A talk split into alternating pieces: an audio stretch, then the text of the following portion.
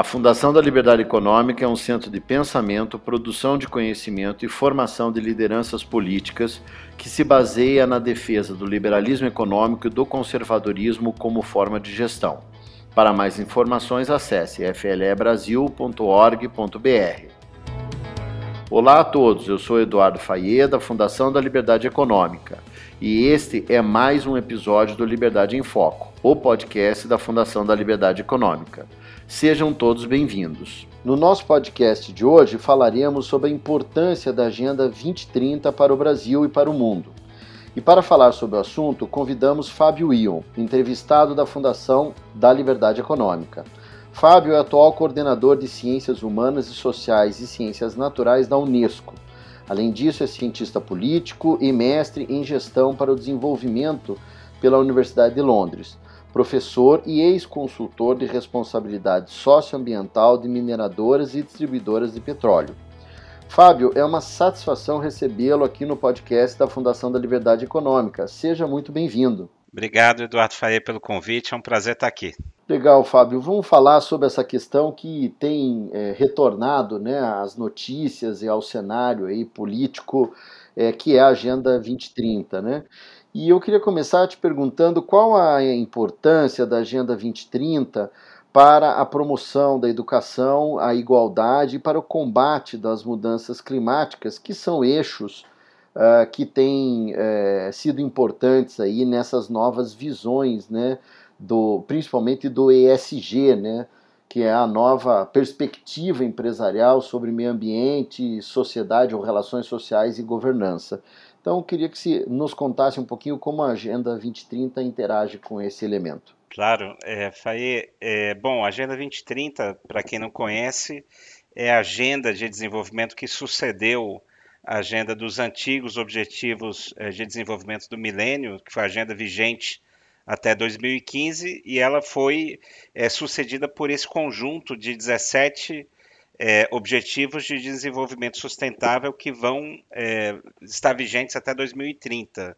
É, eu costumo dizer que é a principal agenda de desenvolvimento internacional. Ela difere da agenda dos ODMs porque ela tem uma métrica muito apurada, né? Então, são 17 ODS comparado com oito objetivos anteriores e distribuídos em 169 metas. Então, é uma agenda realmente robusta mas é nada mais, nada menos do que uma agenda também de direitos humanos. Se a gente for traduzir esses ODS é, para o que eles representam comparados aos artigos da Declaração Universal dos Direitos Humanos, fundamentalmente a gente está falando da mesma coisa. Então a gente tem um ODS para educação, que é o ODS 4, que ele é, coaduna perfeitamente com o direito humano à educação.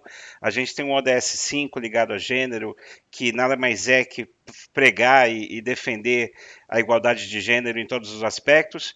E aí a gente tem dois ODS, como você bem comentou, Faye, que são particularmente importantes é, nesse momento internacional. O ODS 4, é, que ele fala é, de um binômio que é muito caro para a Unesco, que é educação é, de qualidade para todos. Então, a gente está falando dentro do mesmo ODS de educação sobre a universalização do ensino mas não só um ensino para todos, um ensino para qualquer criança, mas um ensino de qualidade.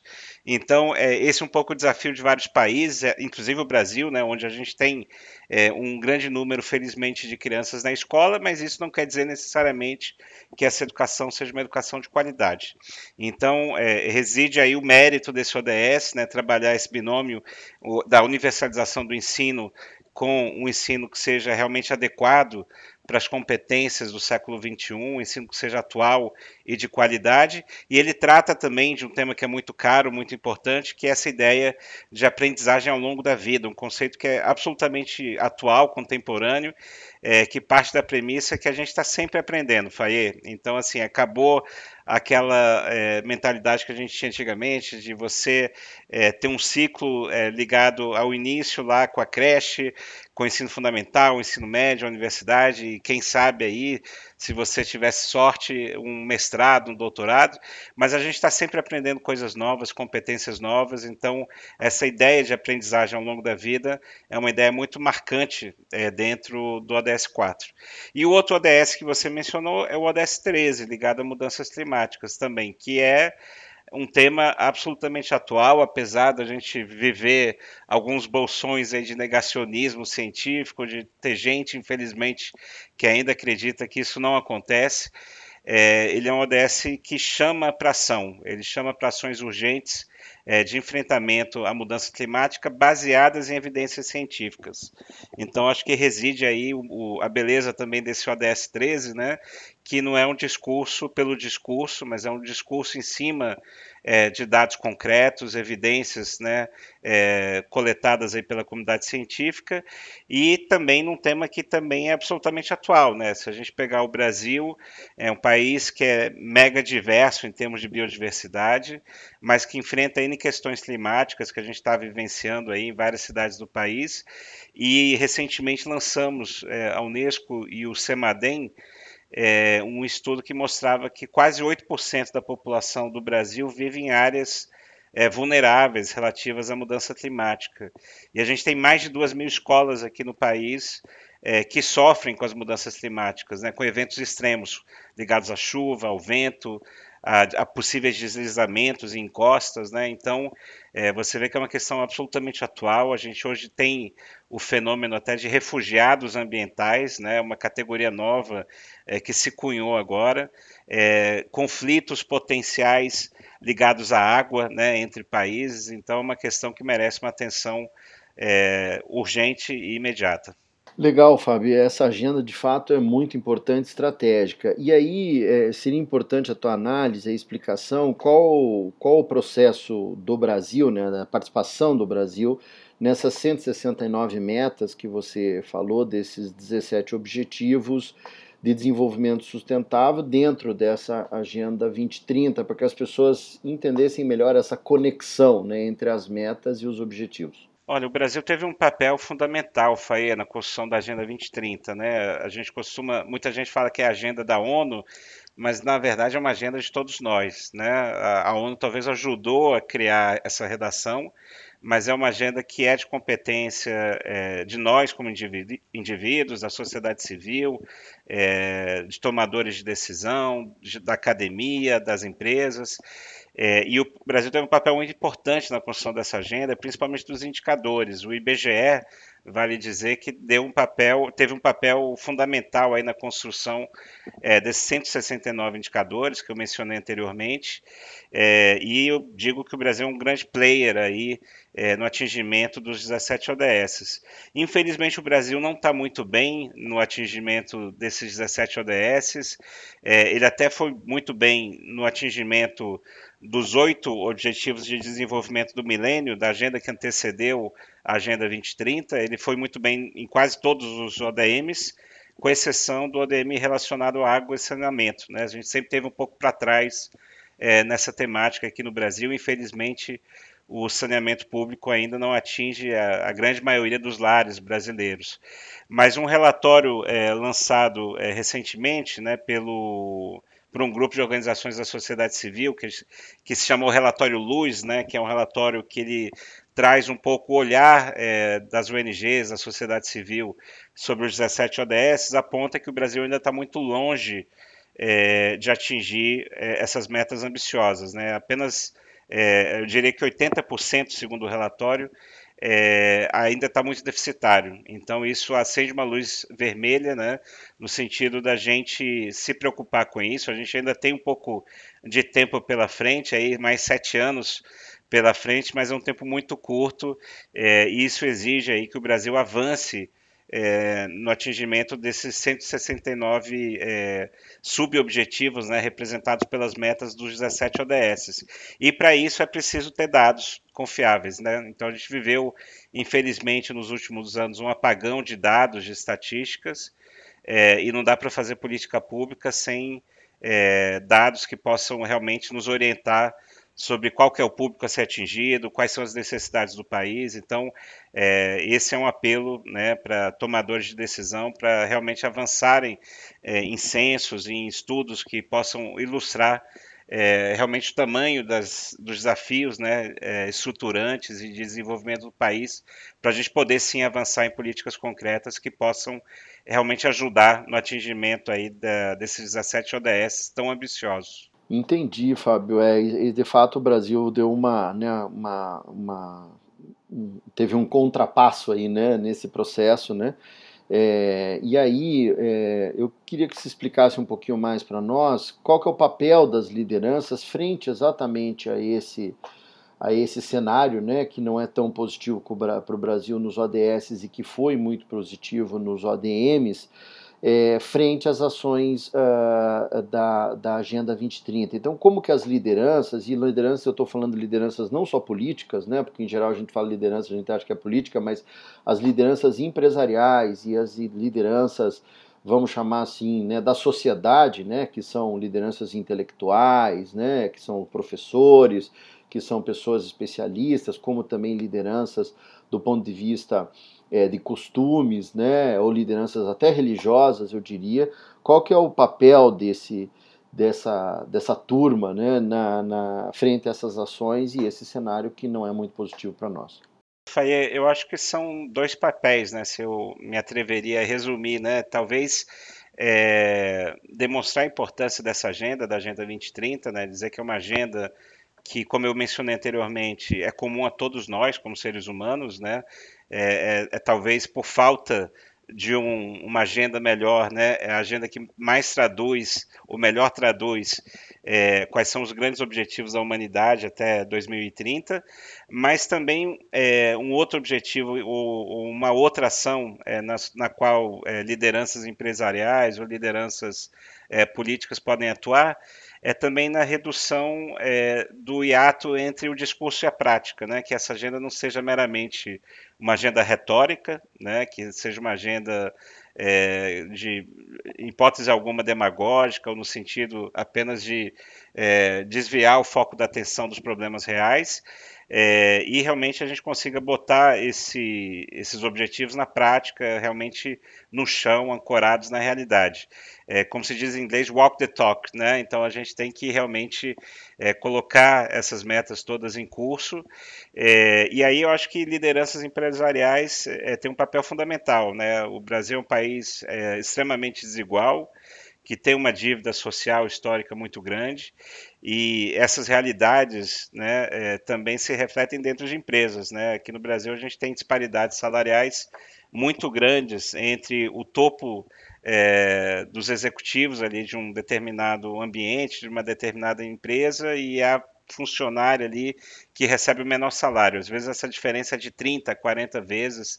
Então, é, são coisas que em outros países né, a gente não vivencia. Então, é importante trazer para o ambiente de trabalho esse compromisso de reduzir desigualdades, é, de combater é, diferentes tipos de assédio, assédio moral, sexual, que ainda são frequentes, infelizmente, no ambiente corporativo, e lideranças que têm o poder na mão, né, têm a tinta na caneta, elas têm o poder também impor essa agenda de desenvolvimento para outros atores além é, da empresa. Né? Então, hoje é muito comum a gente discutir é, essa ideia de compras verdes em processos licitatórios. Né? O governo já tem adotado isso, felizmente, né? de impor para fornecedores alguns indicadores ligados à redução de carbono, a, a realmente abraçar uma agenda mais é, de desenvolvimento sustentável.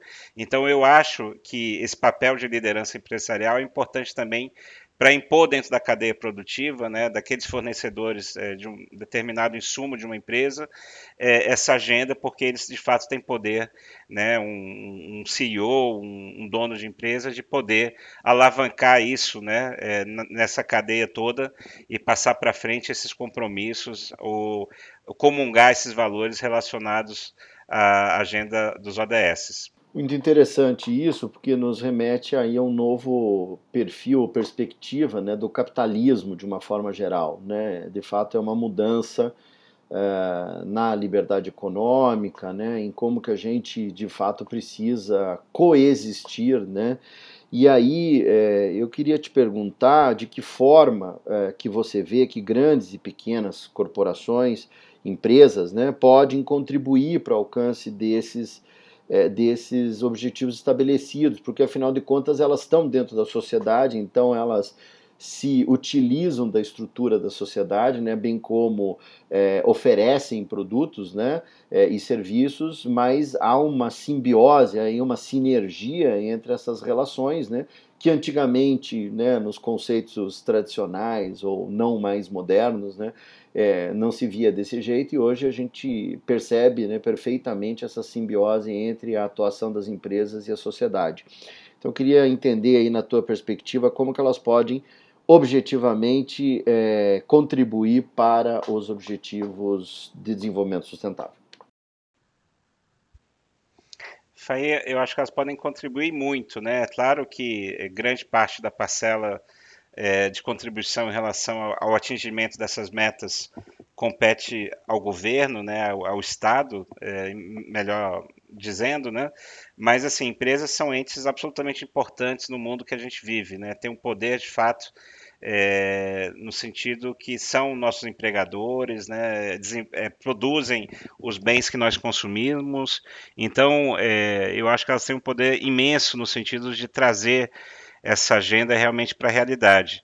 É, ontem eu estava escutando um dado no rádio, né, mostrando que hoje é, um em cada cinco carros já é elétrico, né? Então essa tendência veio para ficar, né? Da gente tentar reduzir a nossa dependência de combustíveis fósseis. É, o, o, setor automobilístico já entendeu isso, né? Então eu acho que a Agenda 2030 ou a Agenda ESG, como outros podem preferir é, dizer, é uma agenda que veio para ficar, não é modismo, né? Acho que é uma questão de sobrevivência. Hoje você vê grandes bancos aí é, condicionando empréstimos a empresas é, com base em critérios realmente ESG, né? Se a empresa tem uma governança sólida, se ela tem uma relação com o entorno dela social de forma harmônica, né? se ela tem uma preocupação ambiental realmente visível. Então, assim, critérios ESG são cada vez mais usados aí para investimentos, para condicionar créditos.